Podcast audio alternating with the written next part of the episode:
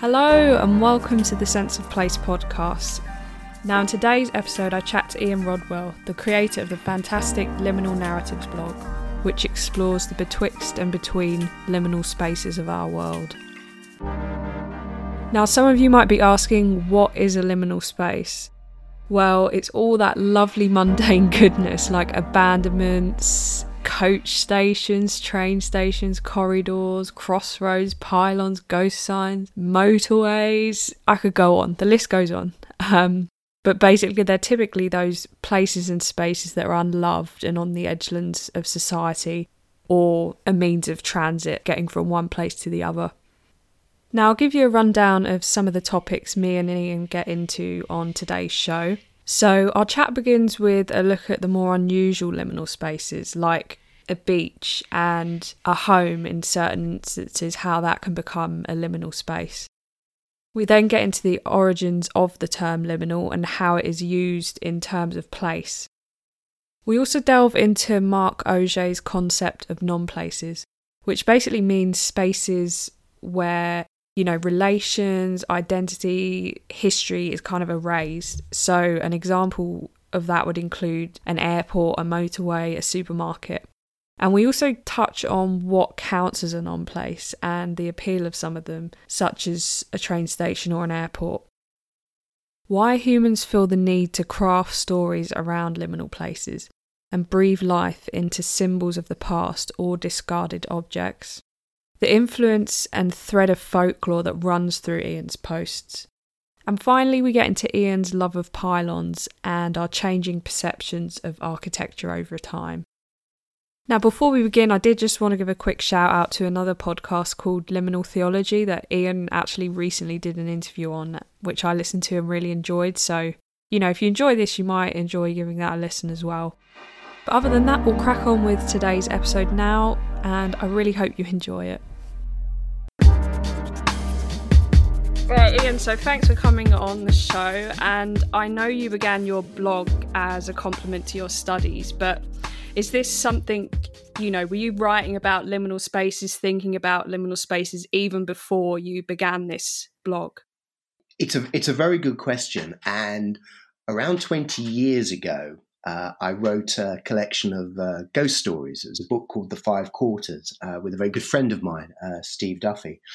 And thinking about it, there are five stories in this collection, and it, it's notable how many of them are set in what you might describe as, as liminal spaces. So, so one of them is in a, a dusty museum, um, that sort of hour before closing time uh, on an autumn autumn evening. Another one is set on a Second World War airfield in East Anglia, um, which is now sort of grown over and covered in covered in grass. And then one of them, the the, the penny drops, was uh, set in a ruined amusement arcade at the end of a pier that's been sort of broken and separated from the land. So it sort of struck me that, especially with the pier, that that's an archetypal liminal space. It's it's a bit of a bit of the shore that stretches into the sea. It's a ruin, so it's the past um, reaching into the present. So these were all very um, uh, betwixt and between spaces. So I think that was it, it, it's, it's been interesting, sort of looking back at that and going, mm, 20 years ago, there, there were the seeds were being planted then for liminal spaces. Were you when you were writing that? Were you thinking in your head this is liminal? were you just kind of writing it because it was something that captured your interest? I think it was something that captured my interest because I, I, hadn't really um, uh, sort of thought about the term liminal. I kind of knew that it sort of meant on the edges or, or the borders, but it was just a, it was just a word really. So I hadn't. Uh, it, I think it was just those those spaces must have and especially where we were thinking about sort of ghost ghost stories um, and ghosts in themselves are, are, liminal beings, neither dead nor alive. You know, uh, they're, they're on the border, uh, on the margins. Um, might have might have influenced that, but yeah, it was it was definitely something to do with imagination. It must have been, it must have been sort of lurking in the background of my uh, of my mind for a long time. Yeah, I have to say I love the whole liminal space because I until I found your blog, I kind of never really associated that word with what it is, you know, the in between, the kind of what your blog posts are about. And it really sums it up nicely mm. in one word, I, I, would say. And funnily enough, you were talking about the pier, the post you wrote about the beaches. That was uh, for me a, a, space I would never have even thought to write about as being a liminal space, and it totally is, isn't it? It's um, you know how it changes at night and, and in the day and the holiday season and absolutely and also because it's if you think about it as a as a material space as a physical space it's constantly changing. So you know you know especially in the uh, here over in england you go to the you, you, go to the beach and there's no beach there because the tide's in and it's just water and then you give it two or three hours and then the beach has returned and of course, with every tide, the beach changes because more things are deposited on it, more things are more things are taken away. And also the way that, especially here in the east of England, the, the coastline is eroded by the by the sea. So it, it's constantly shifting, constantly changing. You know, it's a, it's a world in in transition and also with the beach, it's a, it's a place it's a place of leisure, but it's also a, a, working space as well. So you know, people who are fishing from there, you've got You've got sort of boat trips. You've got um, you've got holiday resorts. Uh, so it's a place of uh, it's a place of sort of commerce and work, a place of a place of leisure. It's a holiday space, so it's that sort of interval between uh, sort of periods periods of work. So yeah, I think somebody once described the beach as the archetypal uh, liminal space. It really is when you think about it, because it just all day long it's changing. And funnily enough, you know, you live in Norfolk. I actually, when I was younger, that's where I went on holiday every I year. you know, um, do you know East Runton and Cromer? I do, yes. yeah, down there. So, and the beach at East Runton, like every year we go back, the uh, cliff was just eroding, and the caravans that were on the top of the site was starting to slip away. and then you had those um, oh, what are they? Those little war huts and stuff uh, on the beach as well. They they they uh, appear sometimes. Yeah. Well, you've got the pillboxes and, and various other kind of fortifications there, but there's also the I think it's called Woodhenge. Uh, it was sort of uncovered in the mud, which was uh, sort of a, a, wooden place of uh, sort of near Neolithic or even before then, sort of worship that was uh, that was uncovered. These these kind of posts in the sand. And also, they've uh, uncovered uh, sort of mammoth bones, and also some really old footprints have appeared in the in the mud. So it, it's also the way that the with the action of the tide and with, with, erosion, you know, what you get is the past the past reappearing into the into the present. No, I love that, and also I'm aware of that because on I think West Runton Beach they have that elephant, or didn't they find an elephant or something in the cliff and yeah, the mammoth. Yeah, that was it. Yeah, so I when I've been walking along that beach, um, I'm always you know I, I was always looking on the floor thinking I, I this could be it. I could fi- make a find here. because there's a lot of things that have been found down in um, Norfolk. Actually, yeah, it really is. So it's um, yeah. I think we hold the record for the uh, for the most items of treasure that are, that are handed in of all the counties in England, um, and often it's people just sort of uh, walking walking the fields or walking the beaches, and just stuff is lying there because it's been it's been turned up by the plough or it's been revealed by the by the tide. So there is that sense that you're constantly slipping between between times um, and the past reappearing when you when you least expect it. Yeah, I love that because it's it's pure luck. I mean, there's probably been a lot of times things have been swept in and swept away without people noticing it, and it's just pure luck that they happened to be going by the beach at that moment and had the eye to notice whatever it was, you know. Exactly it's just that coincidence of being in the right place at the right time, looking down at the right moment, um, and then uh, and then being curious about what it is that you see because they don't come with labels. It's just going to be something yeah, exactly. like that sparks your imagination, and you think, "Oh, I wonder what I wonder what this is." So, yeah, so it's it's a it's an archetypal liminal space, the beach. Yeah, I did want to ask you as well. For you, what is the point that you would sort of when would you class something as a liminal space? What are the qualities for you personally? I mean, it's a bit of a tough question, but you know, you wrote about, you wrote about so many spaces, and I'm just like, oh my god, of course that could be a liminal space. I wouldn't have even thought of it myself. It's, it's, a dangerous question to ask, and I, I don't know how, how long we, have got, but I think just for because some of your listeners may be thinking, well, what is this term liminal? Where does it where does it come from? Yeah, so just a little yeah. bit of background and then we'll go into the spaces, is that it's uh, it comes from the Latin, uh, the limens for a threshold. So it's a sort of the threshold or a border that we cross over. But the way people often talk about it now is in the you've got to go back to the beginning of the sort of the early 20th century, and there was a, an anthropologist called uh, Arnold van Gennep, and he wrote a book called Rites of Passage, and it was about rites of passage in traditional society. So, where let's say it's a, a rite of passage of a boy becoming a man or a, a girl becoming a woman, and he said that there's three stages to this. The first stage is you're kind of removed from your society, and you're taken with the other initiates to a separate space, and he called that the liminal phase, and then you're reincorporated back into your society. And these ideas were picked up by a guy called Victor Turner, another anthropologist in the 60s.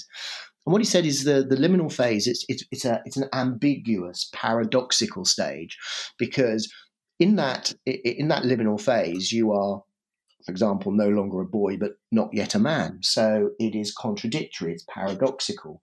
But it can also be a creative, it can be an energizing time. It can also be slightly sort of playful or transgressive. And if you sort of think about, well, how does that translate into real life? If you think about when you started a new job or you went into a new role, and you probably had quite mixed feelings about that. You might have felt a bit uh, uh, a sense of trepidation or nervousness or a little bit of excitement. Um, so these ambiguous feelings, you could say, well, that's a that's a sort of a, a liminal phase that you're that you're going through.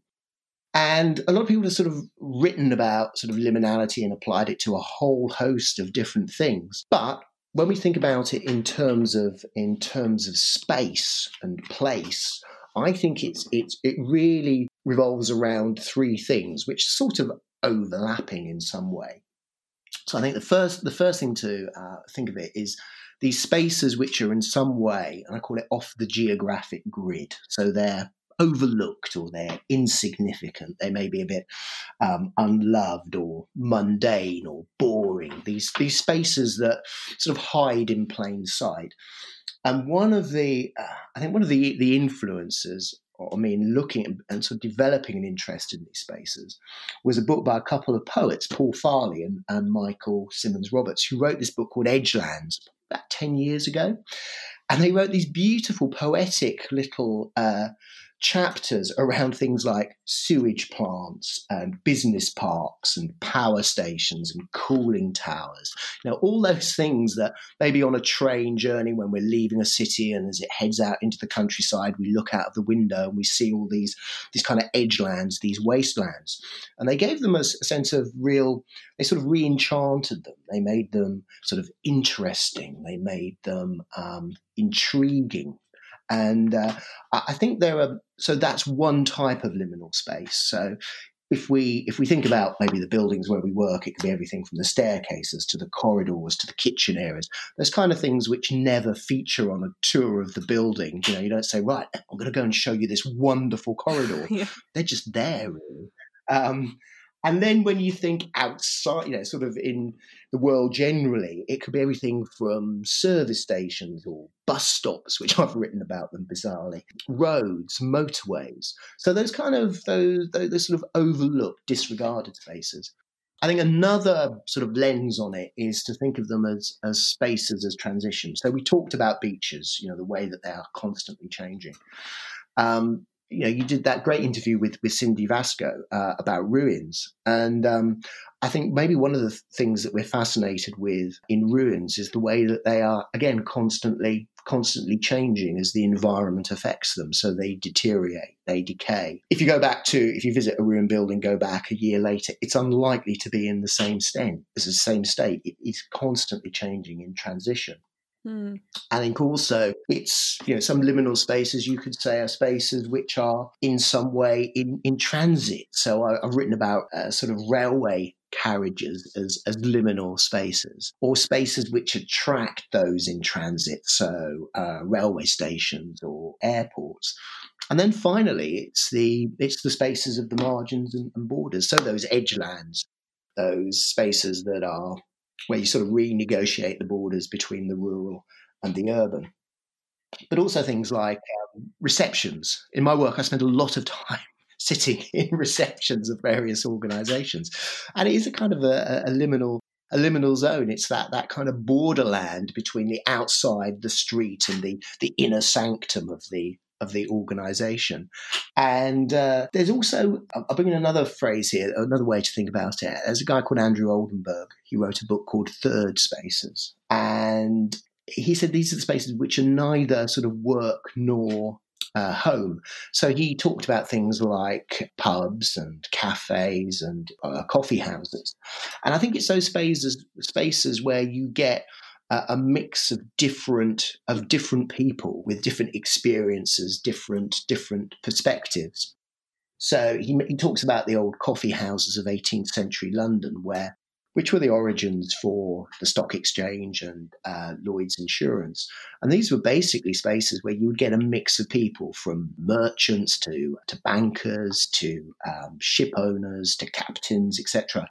And it was that mix of different people that sort of sparked those conversations that, that led to, to new ideas and to new ways of doing things. So it's a variety of things overlapping things. So, sort of spaces off the geographic grid, sort of spaces of transition, and, and spaces of the margin, and they cover you know a whole range of, of different of different things. But also, I think it's it's often subjective as well.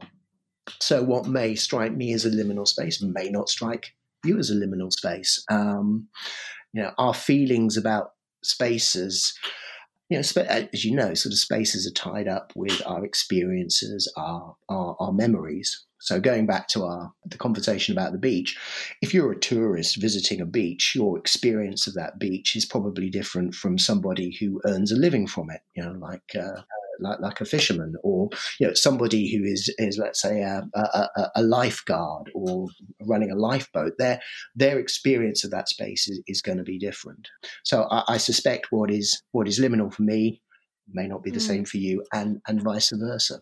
Does that answer your question in a very roundabout way? Yes it does. It does because i was i was kind of thinking myself i was like well how you know, it is quite personal, I suppose, what a liminal space is, because I know mm. you've written about obviously abandoned buildings, ghost signs, and then like you've done receptions and airports, and they're quite contrasting, really. But I suppose then they all come yeah. back to they all share that same point in a in a different way. Mm.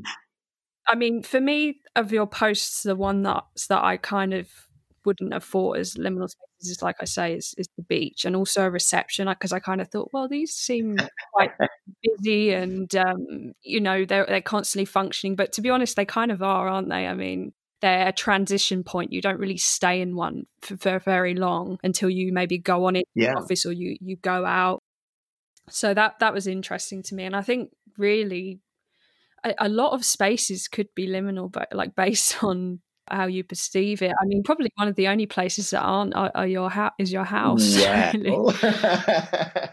you see, I would I would say because um, so the research that I'm so outside of my my, my sort of day job, I'm I'm, I'm doing some uh, some doctoral research, and it's it's about stories and, uh, and where in organisations stories stories get told. Um, and let me pick up the reception first of all. So a few of the people that I've been sort of interviewing have identified receptions as the, the, the, place where stories get told because often it's a space where let's say you've been in a in a formal meeting on the way out you stop and before you say goodbye, you might have a bit of a, a, chat, and that's where you sort of maybe talking about. So, what are you going to be doing at the uh, the weekend, or what did you do over the, the Easter weekend? And those kind of like little mini stories and, and narratives um, emerge. It's like the formal business has been done, and then the informal conversation can can take place. And um, I was I was also I was interviewing someone, and they said, and I had a, it was actually a couple of people who said when they when they go down to reception to meet someone, they talked about assuming a mask. So there they are, they're kind of um, uh, sort of in their in their office or whatever. They go down to reception, and then they feel that they have to put this this kind of professional professional mask on. So there was that sense of sort of change or transition. But um, and she talked about home, and I, I think I've had a couple of people have talked about, uh, and there's been uh, sort of people writing about um, home offices and working from home and how that can be a liminal experience because it is, in a way, it is betwixt and between. So it is both your home and also uh, a place of work as well, which for some can be unsettling. It can be slightly disorientating, and you know the experience that we're we're all going through at the moment it, it, intrigued me that there were a number of people sort of writing fairly early on about the difficulties that people were having, sort of combining their, their home and as a, a workspace. And, and one of the things that was being discussed was how do you actually separate the two? So at the end of the day, how do you switch off? Because there could be that temptation just to continue working. And some of the advice was around having that that ritual to bring the day to a symbolic end. So, you know, if we're working in the office, or you know, we could uh, leave the building, get on a train, get in a car, drive off. That's almost a symbolic ending to the day. But how do you do that in the home? And people talking about making sure, you know, you sort of like close the door on the space that, you, yeah. that you've been working or put that laptop away in a drawer. So I think even the home can, for some, in certain circumstances, also become a become a liminal space. I mean, that's definitely happening now. You're right. That's something people are struggling with because it's there isn't that point where you sort of like you say you go home you drive home you get the bus or whatever you're just in your house and funnily enough i was uh, speaking to my mum because she's working from home and do you know what she does every morning she goes for well she can only do it once a day now obviously because of the lockdown but before that she was going for a walk in the morning and then yeah. a walk after to pretend like she was leaving work yeah. just to make it feel like you know just get out of the house and also just feel like she's finished work or she's starting work or I think that's great, and it just shows how how we need these little sort of rituals and rites, and how our, our days are, are marked by them, and how they give us a sense of kind of orientation and and security. Um, so uh, yeah, I think that's I think I think that's a, I think that's a great example. Yeah, it's also just getting used to this. People are just because people. I think people thought, oh, I'd love to work from home. It'd be amazing. And now they're all like, get me back to the office. like I can't, like I don't like it. Um, I suppose you have a picture in your head of like, oh, it'd be so relaxing and blah blah. But it's it's nice to have that separation. I think just to come home to your home and relax and like you say, got to have those little rituals. Maybe even just getting dressed in. I mean, working in your pajamas. Maybe people do that, but I think for some that would make you feel more like right the day's going to be productive. I'm dressed now smartly and you know. Yeah it's it's those kind of like little markers. And, and it goes back to the liminal the liminal as a space of uh, sort of ambiguity and paradox is that the the feelings that people have may, may be quite mixed. On the on the one hand it's uh, as you say, oh, this, this working is quite good. I've got I've, I've got some some time back. I'm I'm not commuting, etc. But also that that sense of uh, of displacement and, and slight unease that you don't know where those where those boundaries are between between work and non-work, and say all those little markers that you previously had had gone. So you, you know, um, people have written about you know what we are collectively going through at the moment is is is a liminal is a liminal experience. Yeah, no, massively. How are you actually finding that working from home? Because you have an in, like from that other podcast you're on, you have an insane commute to work. you're you're crazy. Yeah. You go from Norfolk to London. yeah, so um, yeah, so I'm I'm kind of born and bred in in, in Norfolk, but I've I've always worked in in London. So uh, yeah, it is a it's a two and a half hour commute each way, which um, some will now be shaking their heads sadly and saying that is, as you say, is absolutely uh, insane. Um, I've, I've, I've, I've done a um, and that's why I write about trains so much, Ailish. I spend so much of my life on one. Um, but uh, I've, I've slept more than I've ever slept before, I think. Um, and yeah. Uh, you know, I've I've actually yeah, f- for me, it, ha- it, has gained some some some some time back. So um, it, you know, I've started. Uh, not whether I should admit to this, but uh, started uh, relearning the double bass. I've had an old double bass lying around for years, and thought, well, this is the opportunity to actually start playing it in a in a in, in a more take a more serious approach to it, which has been which has been good. Yeah, um, yeah. The garden has never had so much tension before in its life. Um, you know, so there are, you know, as I said before, I'm very fortunate um, situation being being out in the in, in the in the country. So um, that does make life a that does make a, a, life a lot easier. But but yeah, uh, it's going to be interesting how I will adjust to the commute when I go back to it yeah, because that must for you especially like because it's such a long commute. That must be incredibly noticeable to think, wow, like I well, I don't know what time you get up for work. You must have to get up really early um, to get for like two plus hour commute. So. I, I, do normally during the week get up at four thirty. So um, oh my god, wow! Like, part of me was thinking, God, if I got up at four thirty now, how much could I get done? But um, I, I kind of lapsed and shamefully getting up at something like six thirty, which is disgraceful, isn't Absolutely it? Absolutely um, terrible. half the morning is gone. Half the morning yeah. is gone.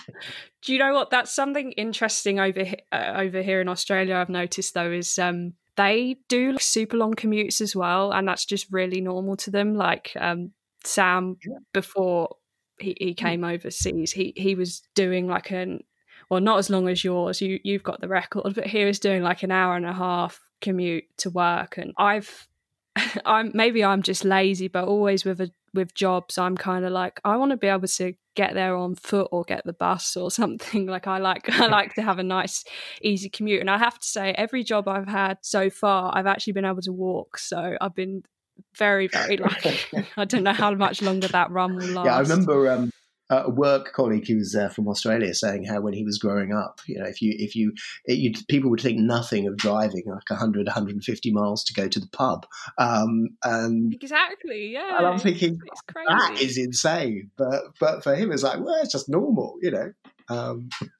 yeah, no, it's so weird. But um, talking of these bizarre spaces and and kind of fitting with these times something I actually did want to ask you about was where would somewhere like a doctor's surgery or a hospital fit into the idea of a non place? Because obviously, non place is the kind of spaces of communication, circulation, consumption, airports, shopping centres, that kind of thing. And what would a doctor's surgery or a hospital be? Would that hmm. count as a non place or? I, I, think so. I think there's there's various ways that you could think about it. So the non-places. Uh, so there's a French writer Marc Augé sort of wrote about non-places, and yes, it was it was around airports and motorways and um, uh, shopping centres. And one of the things he said like about an airport is the way that your sort of identity gets sort of stripped away, so that you as an individual you become reduced basically to a boarding pass. Um, that that is you. That is your identity. And I guess it's not dissimilar to being in a, let's say, in, in, a hospital where you become reduced to a condition. You know, you are in mm. there because you know, you've broken your leg, um, or um, you, you, have some other condition. That also, and also you become reduced to your case notes as well. Those notes on the end of the bed, which, which in a way become you. So I think as a, there's definitely you could make a case, you could make a case that the hospital is is some form of non-place. It's also liminal in the sense that you know it is a it is a you are removed from everyday life. You go into this other space, then hopefully you, you emerge at the end of it. But you will have been through a change process while you, while you've been there. You will have recovered, you know, fingers crossed, from the con- condition that you had when you went in. Mm. There's also in the academics, there's, there's been a number of articles written about um, when they talked about liminal space and and hospitals talked about the role of corridors for the uh, for the medical staff. That often it's in the corridors that the, the conversations will take will take place. So, and it's a, a place where they will be de- discussing the the various the various patients, the various interventions that they've made. They'll be coming up with ideas for uh, for different approaches, etc. So the, the way that these corridors become very fertile spaces of collaboration and, and knowledge exchange. And of course, a corridor is in a sense, it is a liminal space. It's one of those spaces that we just kind of overlook and, uh, and don't consider, but, but actually they have a really valuable role in the functioning of the hospital. And I think a waiting room as well, if we talk about a doctor's waiting room, mm. um, and how many doctors? I was thinking about this. How many doctors' waiting rooms do we remember? Do, do, do, do they sort of do we remember every detail? We sort of go in, and there might be a magazine there, I guess less so now. We'll just look at our phones. But at one time, you'd go in, there'd be a selection of rather out of date magazines there. You'd pick a magazine up. there might be, yeah. yeah. and then quickly put it down when you realise it's six years out of date. You'd then look at the posters on the wall and they would be warning about some kind of disease or condition or something.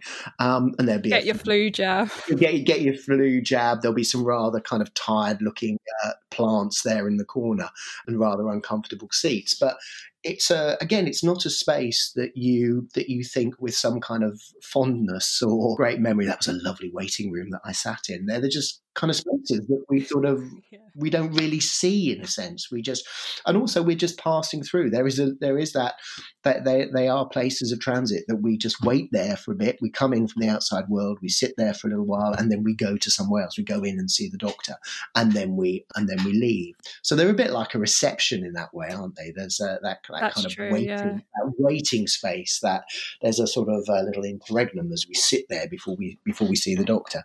But they're definitely, I would say, mundane. Um, yeah, we there there rarely um, have been tours of of waiting rooms, um, notable waiting rooms around the country. Uh, there's spaces where we want to spend as little. If you think about it, there are spaces where we want to spend as little time as possible in. We don't go there for the.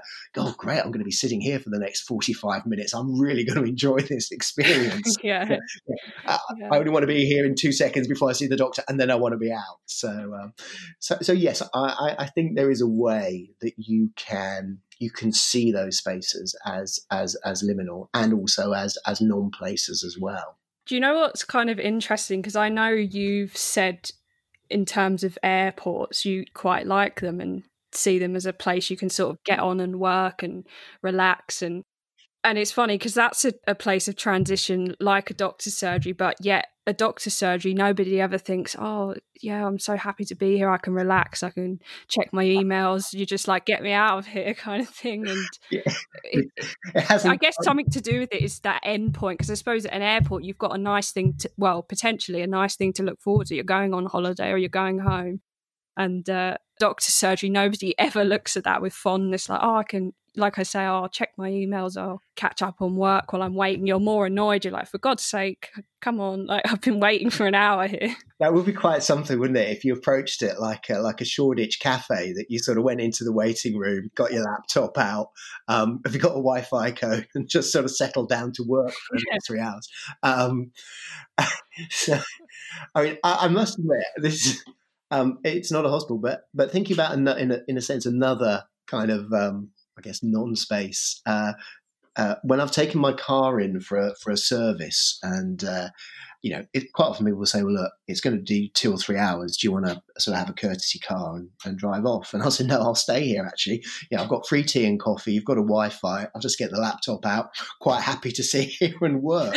Um, yeah, and it's a, and it's a bit like that airport thing where and I think it, it, yeah, it depends on the circumstances whether you, know, you press for time or not press for time. But I always find there's that moment of going through once you've kind of cleared security, so you've gone through all those kind of all the all the checks, and you're then through. And if you've got an hour or an hour and a half, because I am one of those people who, who do tend to like to get to an airport maybe a, a bit earlier than I than I need to.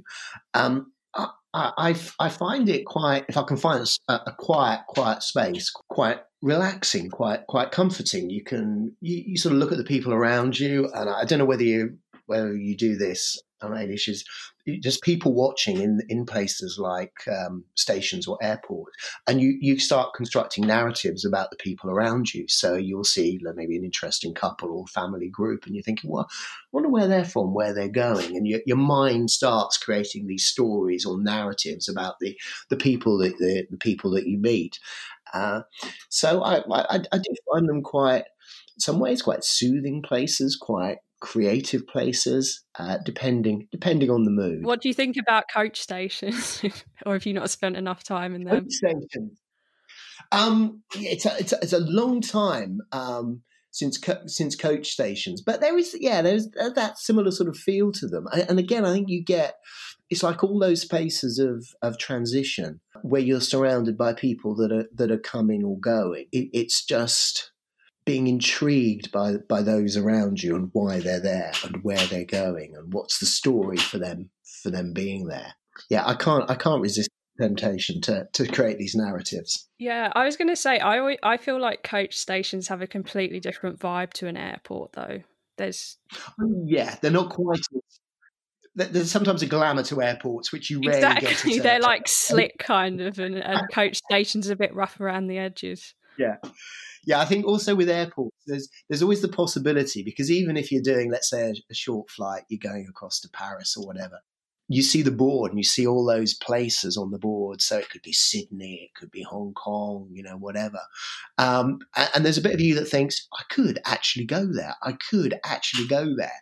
Um, it's on the board. It is a spa- it is a place. In a coach station, it's it's it's rarely going to be as exciting or as exotic. I imagine. Um, yeah, I, I, think standing at Norwich coach station and seeing a seeing a, a bus to Kings Lynn isn't quite the same. isn't quite the same feeling or West I London. Have, I think I have a soft spot for for coach stations, though. Actually, I quite like them because I, I quite I don't mind going on a coach ride because you know if you've got some music mm. to listen to or a podcast or something, yeah. get yourself a get yourself some snacks from the shop, and you don't. And also, I think you don't have to do the whole security thing. I mean, that's one part of airports I hate doing. I hate having to do the security yeah. part. I know what you mean once you're through, but sometimes like especially in peak holiday season you know you've got babies crying and everyone's stressed around you and i just feel like coach stations are more chilled out i guess because you're just getting on a coach that's all really yeah. and, and there is something about being quiet uh, if you're on a coach and, and and same with the train and in some ways you know part of me misses that that sort of train journey is that you almost create that little secluded nest around you mm. where you can read say you can you can listen to music you can you can lose yourself in a podcast um, you can you can do all these things it, it's kind of your time it's um, and you know you're unlikely to be disturbed. So it, it is you can just kind of focus on on what you want to on what you want to do. It is like you've made a little nest around you. So, uh, which is which, which is quite cozy. And I always, I don't know about you, whether you prefer, do you prefer sort of journeys during the day where you can see out, or at night where you've got the, you know, you've got the darkness and maybe the lights appearing, and you're not quite sure where you are. Uh, uh, for, for, me, they've, they've both got their, their their attractions. No, I agree. I think I, I quite like in terms of a train ride. I quite enjoy them at night. I mean, it depends because I mean, it depends what kind of train you're going on. If you're going on a sort of long journey one and there's not many people on it, it's quite nice. But if you're going on one, you know, you're coming back from London and it's got everybody like with their McDonald's and they've been boozing and everything, yeah. it's a different experience. Um, and I think obviously if you were traveling in the morning as well, that can be I quite like that sometimes. Um, you know, with the sun coming in or actually they've all got valid they're all valid they're all quite nice nice time to travel other than obviously peak peak hour. Then you're going to be sardine you won't even get a look out the window. Well there was one um, one of the um, the posts I did about railway carriages, and I stumbled across these articles written about um, the railways in Victorian times. And the, the, the railway carriages were considered to be quite racy places because you know it's one of the few places where you got people of different uh, different classes and different genders uh, mixing. Um, they were also well known to be haunted by sort of confidence tricksters um, and card sharps and various others. And there were lots of warnings to um, especially to women who were sort of traveling unchaperoned uh, on the on the trains of the dangers that, that awaited them.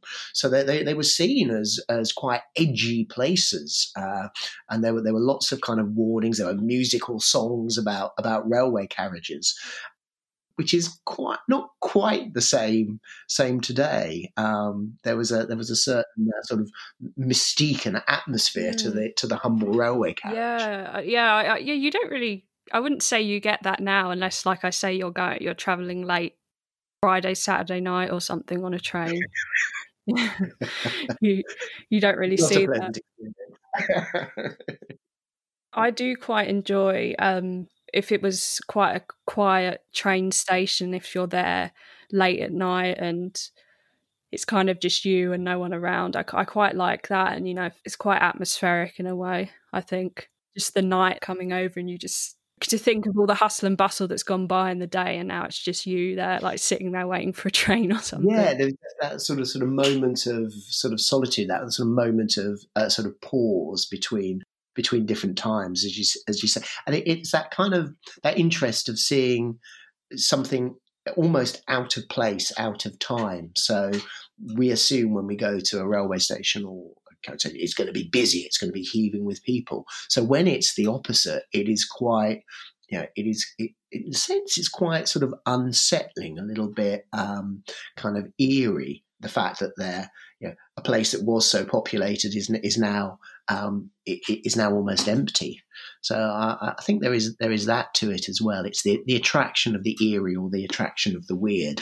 Definitely. Have you seen any of the images of London or Sydney or any of these cities on lockdown? That's a, a really, really strange thing yeah. to see. There, there was some. I think it was in the Guardian yesterday about um, underground stations. So a series of um, uh, photos about under, uh, the, the, the underground, which of course you know we usually experience as, as something which is absolutely heaving.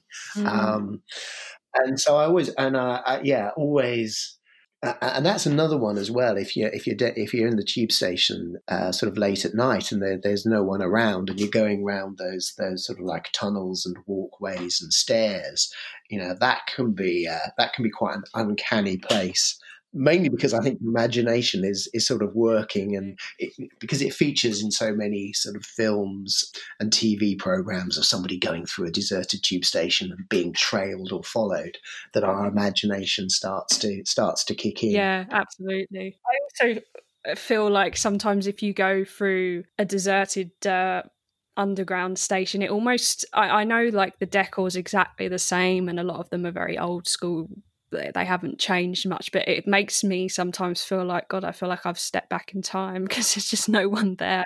Mm. And then you see all this old signage, and because there's no one there in their modern clothes on their phones, and just you could you could just picture your pretend you're in a different time, kind of.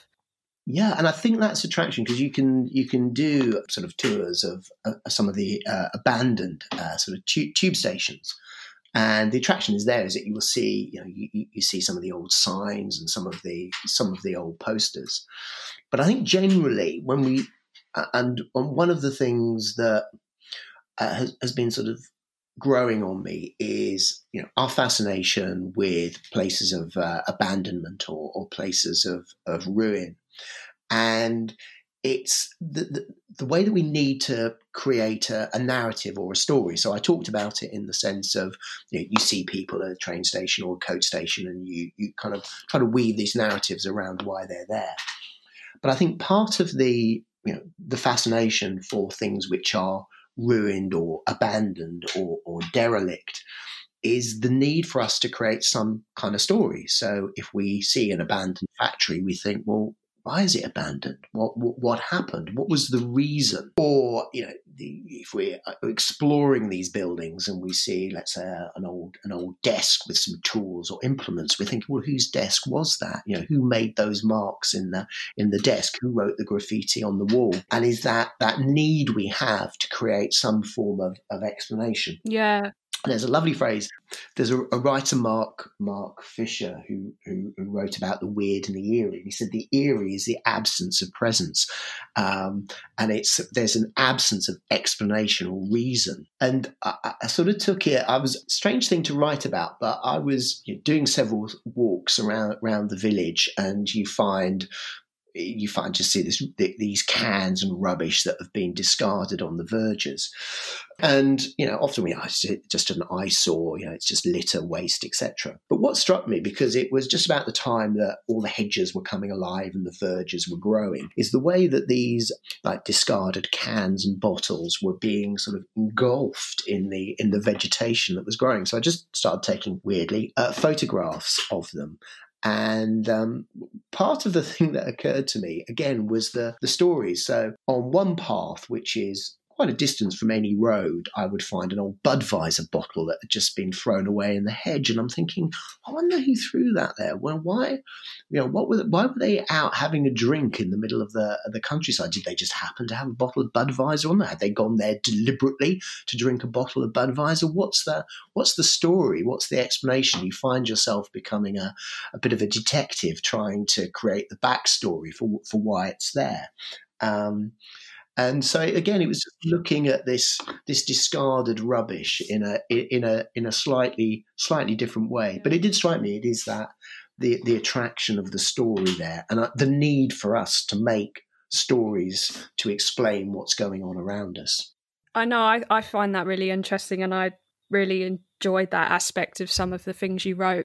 The post about ghost signs and it you know we just conjure up images of these past businesses in our mind and you know we probably think oh they were thriving and doing amazing yeah. and truth is we don't know we don't know what happened to them were they successful yeah. did they go under and another one i thought as well when you wrote about graveyards and you know you see mm. maybe uh, an image of somebody on the grave or a teddy bear or flowers or you, you just make this stuff up. You don't know the people. Like, and if you see a grave that's sort of gotten overgrown, you think, "Oh, that poor person. No one cares about them," and or, or you you just think no one ever cared about them, which probably mm. might not be true. It might just be their fa- the, the sort of family line has, has has ended, and you just sort of come up with all these plot lines, kind of, of their life.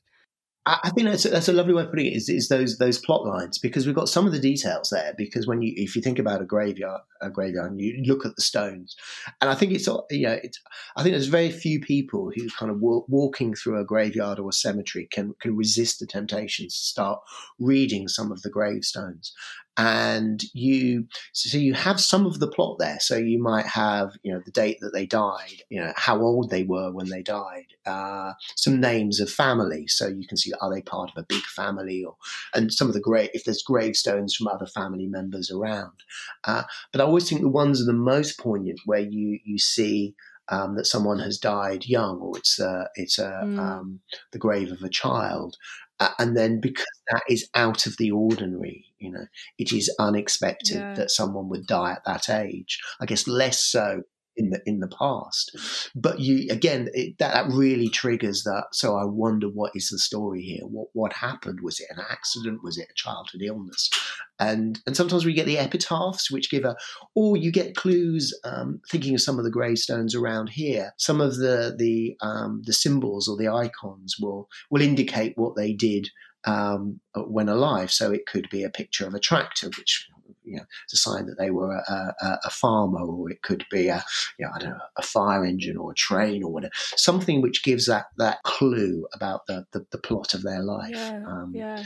So I think yeah, I think churchyards are very storied places. Mm. Um, I think they're quite interesting places because I think you know when you're reading the graves, they could because obviously you make up this little scenario, they could seem quite mm. tragic and sad places. But then I think sometimes when you go to a graveyard, I think they can be quite peaceful places, quite re- relaxing. And because they've always got a lot of the time, you know, benches and trees and somewhere nice to sit and relax. And when I, I, I used to live in Winchester when I was at uni, and the graveyard there is is lovely. I used to like going sitting in there because it's it, you got a whole view of mm. the rolling hills, and it's just very peaceful it depends a bit like the beach again i guess because also if you go to a graveyard at night like we mm. actually went we actually got locked in that graveyard at night once and then we were freaking out we were getting really scared like oh my god you just suddenly it doesn't seem all peaceful and lovely it seems like oh someone's gonna ghost is gonna appear or and there was this very creepy statue of an angel in this graveyard and you know the old doctor who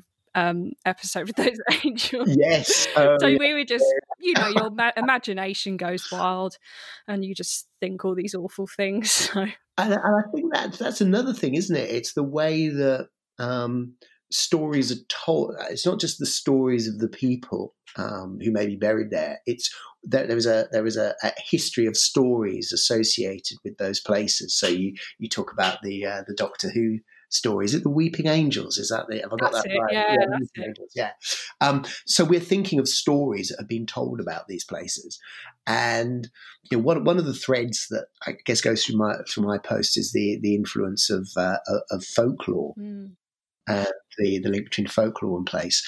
And I'm going to get the date wrong, but I think it's there's this there's this um, folklore about St Mark's Eve, um, uh, and I'm trying desperate trying to remember what time of the year St Mark's Eve is. I think it could be April, May, something like that.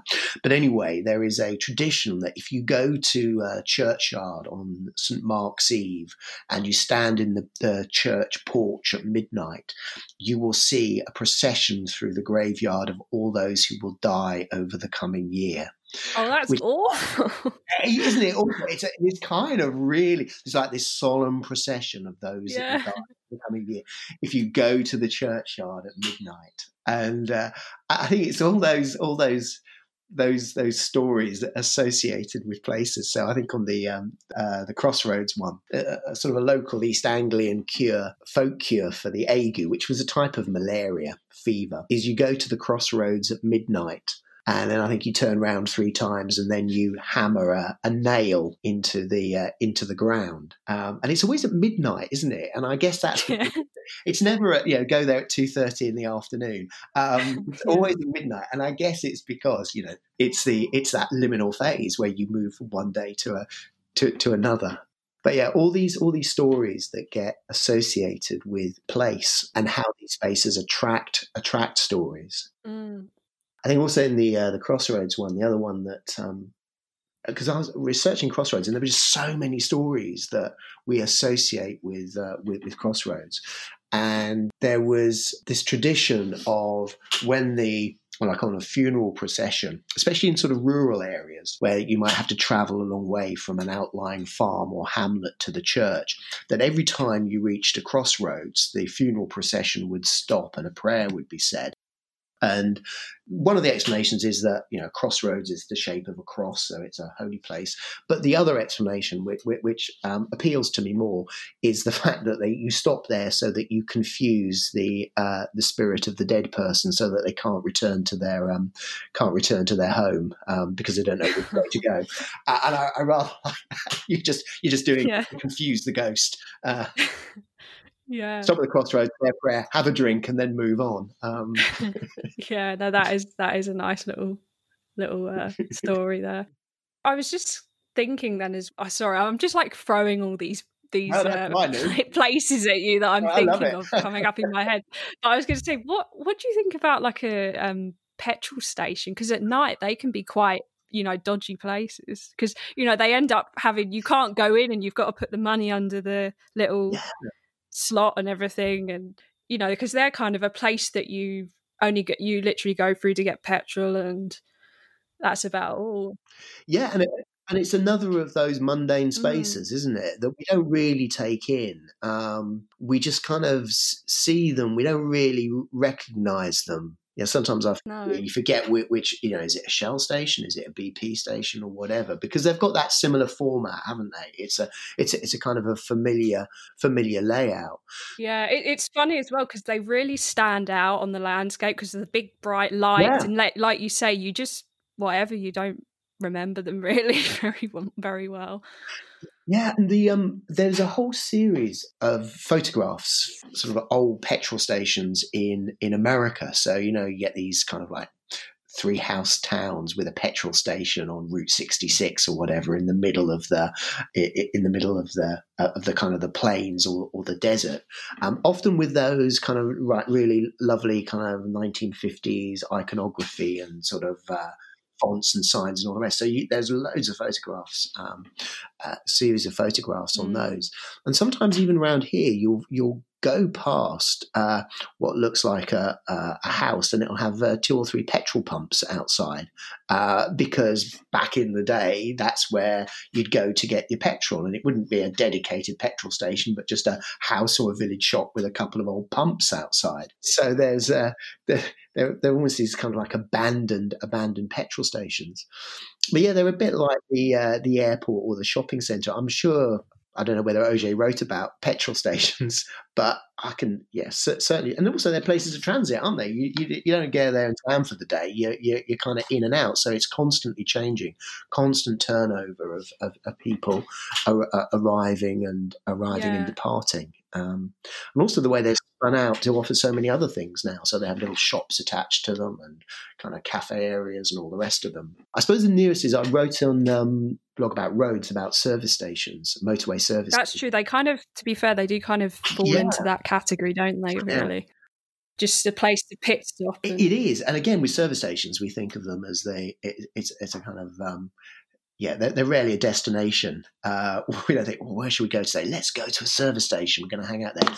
But but intriguingly, in the early days of the motorways, when you know, going on a motorway was quite an event, the service stations were designed as uh, you know places that you would visit, and uh, you still see these remnants of beautiful kind of like 1960s modernistic designs uh, with with fine dining restaurants attached to them, and uh, there's a series of postcards. Well, I, I saw that on your post. It was called like got on it. boring postcards. yeah, these postcards of these service stations with, with kind of like um, waiters in fine livery and uh, and, and china and uh, uh, uh, um, and kind of full cutlery and all the it's rest. of so bizarre to think that now that that was a thing. I, I mean, I guess back then maybe because road travel would have been more popular. I guess people maybe people wouldn't have Yeah. flown as much. It was a big deal. Like it was part of the part of the trip. They were almost almost glamorous. Uh, so Yeah, how times have changed, but I know. Like now it's the old Little Chef. I don't even know if Little Chef's around. I never see them much Well, anymore. Yeah, they um uh, I, I think they have disappeared. Well, yeah.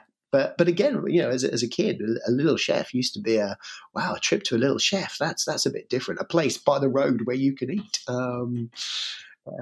Whole generation loving the uh, pancakes with uh, vanilla ice cream and maple syrup. Uh, so When, when I was younger as well, I always used to kind of think, how do these people get to work? That was sort of a bizarre thought for me, which is stupid, but I just used to think they work here, like in the middle of the motorway. like, where do they live? And, you know, obviously they just drove in their car, but it just, they just seemed like places in the middle of nowhere. it's, And- it's by the yeah by, by by the side of the road. You yeah usually sort of by necessity for, from any town because that's why you'd go there because it you know there, there was nowhere near where you could go to you could go to eat so yeah these little outposts sort of in the in, the countryside i mean did you you didn't think that they actually lived there full time that they they never left the little chef can you imagine I, I know, and that what how awful is that? Like that day, a, they little, just a little dormitory at the back Yeah. I haven't left here in 35 years yeah oh god, yeah.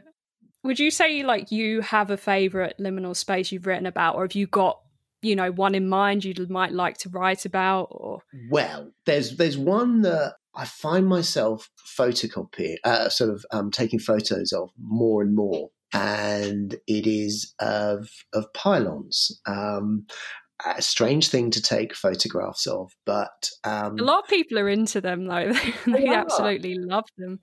Yeah, and I, I, and I sort of try to think why that is because say we live in quite a, a very rural part of Norfolk. It's a, it's a very attractive place, but there is a line of pylons. In fact, I can see them from the room I'm in at the moment, going across the countryside. And I think for some, you know, people would say, well, you know, what made them think about putting a line of, of pylons in there? You know, it's sort of desecrating the landscape. But I do find something beautiful about pylons, the the sort of the symmetry and the shape Mm. And the way that they you know, especially at different times of the year, they, they sort of catch the light, and you, you look at them in a particular way, and you see the lines going across the going across the countryside, and also the strange sound they make as well. So, uh, especially in winter, that humming noise or the crackle when it's when it's frost. And I remember, you know, going back to stories again where I grew up. I grew up on a farm, and uh, there was a line of pylons nearby. And I remember as a child, my dad telling me that they were uh, they were iron soldiers um, walking across the countryside. And even now, I can't look at a line of pylons without thinking of them as a line of people um, yeah, walking the walking across the land. So there is this this fascination with them, and I was very pleased. I did find there was a pylon appreciation society, and I, that made me so happy. Um, so I, I find myself taking photos of them, and I've got to explore what is it that sort of draws me to them, and in what way could we think of them as as as as liminal. But again, I think partly it's that you know they're overlooked. So quite often we just don't we just don't see them. A bit like telegraph um, telegraph poles and telegraph wires. But they can be incredibly photogenic and there is a strange yes in some ways they are out of place. They look you know I can see why some would think that they are a blot on the landscape but also there is something that is attractive about them. They have a, a mystique and a, a beauty of their own uh, and sometimes we just have to look a little bit carefully to to recognize that beauty. So that's that's definitely one which I haven't written about yet. Although I have, that'll be is that well, going to be a future post? Yeah, that'll that'll be a future post. Although my, my, my Twitter feed seems more and more kind of uh, sort of pylon obsessed, but um, yeah, that that will be a future that will be a future post. You can hold me to that, Ailish. This year, I, I think I think that one's going to be a hit because there is, like you say, there's just a real fascination with pylons. Yeah. And what about what about the wind the wind turbines? Do you like those or? Well, I, I, do actually, and I know they, they can be very um, controversial, and especially where they're they're, they're on land. And I think it probably depends how how close you are to them. But I, I, I do find them there's something quite um, majestic about them as well, and they, they have that same the, the shape of them again it, it's something about the the shape and the size which kind of draw draws me draws me to them. Um, and there was a quote my um, my mum has uh, has has very bad dementia and um, but when I take her out for a drive close to where we drive there are these uh, these wind turbines and there was one day where the sun was catching on the uh, on the blades, and she couldn't work out what they were. She just said, "What are those golden swords in the sky?" And I thought, what a wonderful poetic way that to describe is. this uh, these wind turbines because she couldn't she didn't know what they were it was just but just to her they were like golden swords in the sky and um yeah so that's a you know it's another way of another way of looking at them yeah. Do you think it's something as well to do with maybe like a human print on the natural landscape that we've just built something so spectacular onto this otherwise empty area? Yes. And I think I can quite see why some would, would say that you know that that's not right. That we are kind of imposing ourselves on the landscape. We are despoiling the landscape. But I guess the you know, the, the, whole of landscape is you know, is is affected by us. So when I kind of walk out here when I see the fields and the hedges, that's not kind of natural. That's been shaped by by generations of, of kind of farmers and cultivation uh, over the over the centuries. You know, at one time it would have been completely wide open, and then with the enclosure, the hedges came in. So there's the marks of of kind of humans uh, on the landscape continually. The roads and the lanes, you know, they were formed by by people creating their their own passageways, their marks on. Mm. So those, those, kind of marks, those those imprints are, are always there.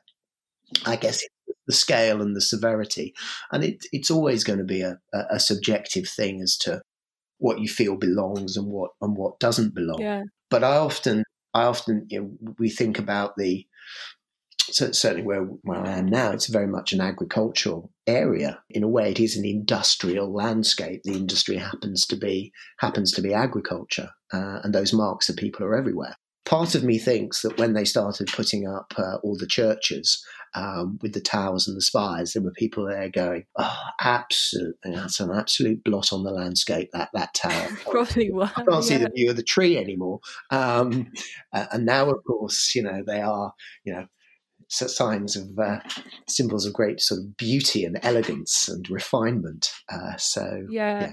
Uh, so I guess perceptions will change over the over the years. As I say, if you think about wind turbines, they're in, in, a way, they are kind of windmills, but a bit bigger. Uh, and again, I, I, like to think that when the windmill started going up, people were, were gathering and going, "Ah, oh, it's ruined! It's ruined my view that that, that windmill."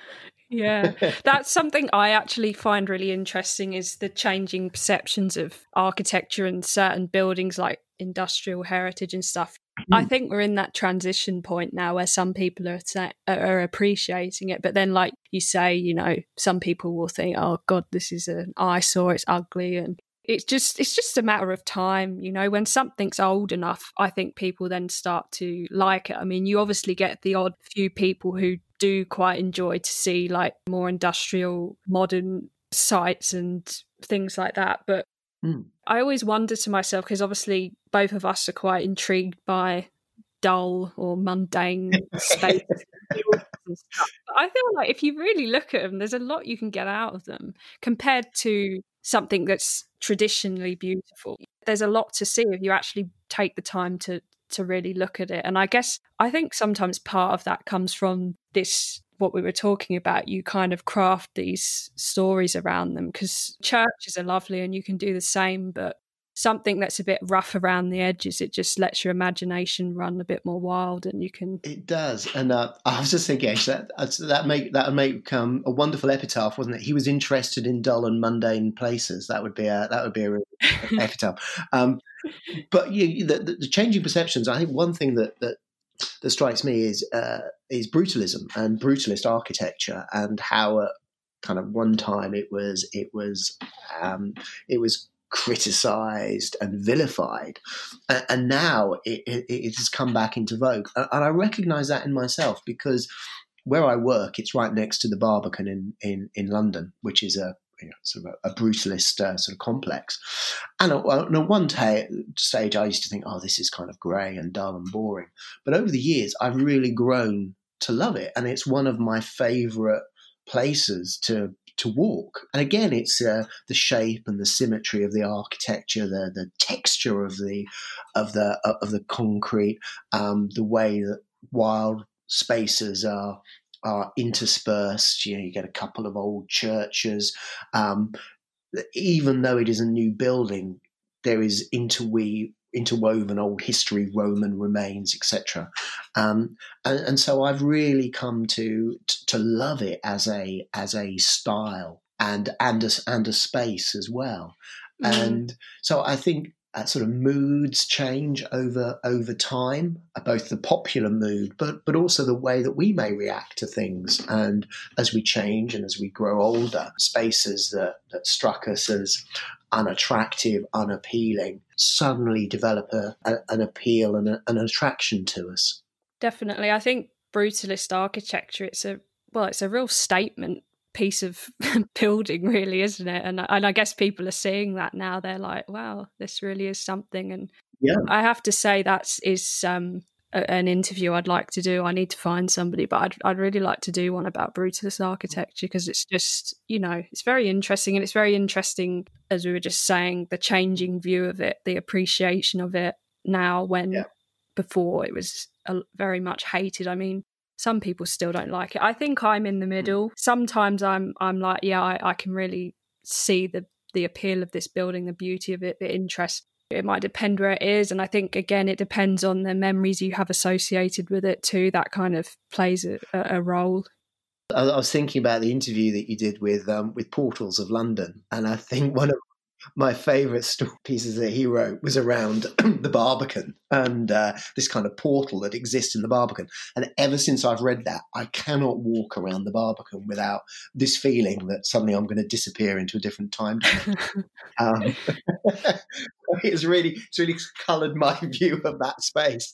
And I keep saying to people, "You must read this. You must read this." You know. yeah, he's honestly his blog is such a good idea, wasn't it? It's just like bringing it's, wonderful. Yeah i, I remember i because i said that on the interview when i first found it for me i was like what is this? Is this genuine? Or because it is so on the cusp of being believable and uh, it, it, it is and I, I think i think the first time i read it part of me was going is this is this somebody writing seriously about this? And, and then the kind of the penny drop. But um, I, I, do find there these weird coincidences. So last summer i was at city airport and uh, i was i was just kind of flicking through my feed and i saw there'd been a new portals of london uh, post.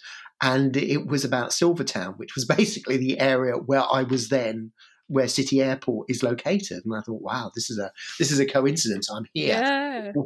Maybe I have entered another another dimension. I'm not really at City Airport. Um, yeah, really but yeah, I think that, I think the one about the the the church the, again, sort of working in the city, and you see all these old sort of churches in the city of London. The one about the church that um, you go in in one location, and you, when you come out of the church, you're in a different location. This church that just moves around, yeah. and and again, that, that just kind of sparks my imagination. It's brilliant. Yeah, no, it really is. I think we'll round up here. But where can people find your blog and you know your, your Twitter handle and all that? So it's uh, it's liminalnarratives.com. Uh, um, so feel free to to, to drop in uh, and visit all these uh, spaces that we've been discussing. And uh, Twitter, it's at liminal narrate, and uh, yeah, you'll find pictures of pylons, but not just pictures of pylons. There's other stuff on there as well. no, definitely worth checking out because I've got to say, Ian, I I really enjoy it, and I think you just really you're very good at expressing those kind of difficult things you think in your head into words like you're just very good at that getting that across because it's a lot of this liminal stuff's very feeling based isn't it, it? it's very yeah. in your head yeah. and you managed to get that into words so yeah it's oh. really really good oh, i'm glad you enjoy it glad you enjoy it so there we have it. I hope you enjoyed today's episode with Ian. And of course, as usual, if you like the sound of his work, do go over and check it out. For anything else Sense of Place podcast related, head over to senseofplacepod.com. Ratings and reviews always appreciated. Likewise, patrons and Ko-fi donations are too. Anyway, hope you have a great day, morning, evening, whatever time it is where you are, and I'll speak to you again soon.